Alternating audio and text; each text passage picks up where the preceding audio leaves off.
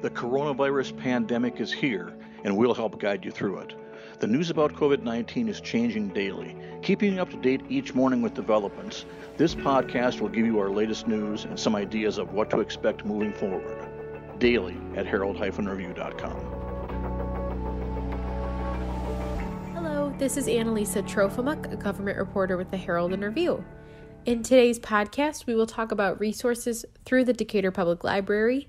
There are several Macon County updates that have occurred in the last 24 hours. One occurred within the last half an hour, and we'll have that for you later on. We will also hear state case numbers. As always, you can find the reporting mentioned today in the print editions of the Herald and Review and online at herald-review.com. The online paywall has been dropped for coronavirus coverage, so you can stay up to date with the latest. Today's resource highlight, as I mentioned, is the Decatur Public Library. Staff and librarians have found ways to provide books, movies, music, and activities through virtual delivery methods.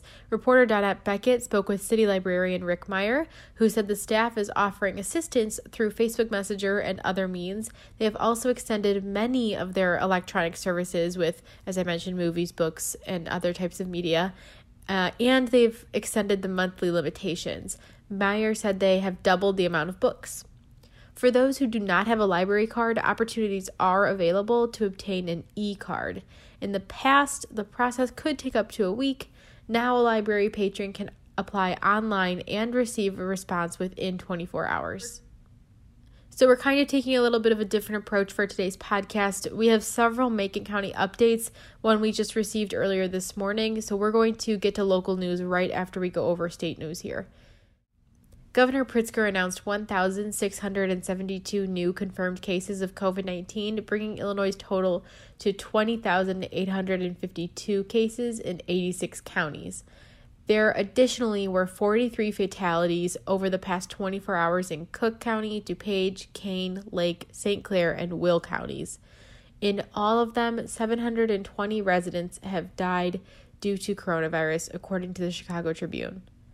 The percentage of residents who tested positive for COVID 19 is almost exactly the same as it was for the past two weeks, the governor said. He added the number of fatalities is lower than it has been in almost a week. Okay, now for our Macon County updates. A woman in her 90s is the sixth Macon County resident to die from COVID 19. The mayor said a news release would be issued by the Joint Crisis Communication Team this morning. The news just came to us within the last hour or so. Editor Allison Petty reports all six county residents to die from the disease were also residents at Fairhaven's Senior Living, where an outbreak of the virus is occurring, officials said.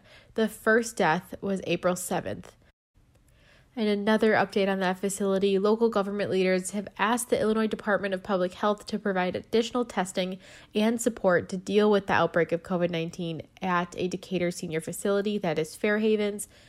Of the county's 43 confirmed cases, 32 are associated with Fairhavens. Mayor Julie Moore Wolfe and Macon County Public Health Administrator Brandi Binkley gave an overview of measures that have been taken to protect the staff and residents at the facility. They stressed that the county health department does not have jurisdiction over senior living facilities, which are regulated by the state Department of Public Health. Moore Wolfe said she asked State Senator Andy Manar for help. Community leaders are asking for all residents and employees of Fairhavens to be tested, she said. Manar, during an interview on Wednesday, said he asked IDPH to help Macon County and Decatur long term facilities access more resources. And our last update for Macon County board members are set to consider some employee furloughs that could last as long as six months, a response to revenue losses caused by the coronavirus pandemic. Chairman Kevin Greenfield, in an email to county board members obtained by the Herald and Review, said the county needed to take drastic action. He said Auditor Carol Reed has informed the county may not have enough money to make another payroll as soon as May 8th. County departments that operate on dollars from its general fund would be affected. While Greenfield said that includes the sheriff's office, he said county leaders would prioritize public safety. Departments that use grant funding, including workforce development and the health department, would not be affected, he said.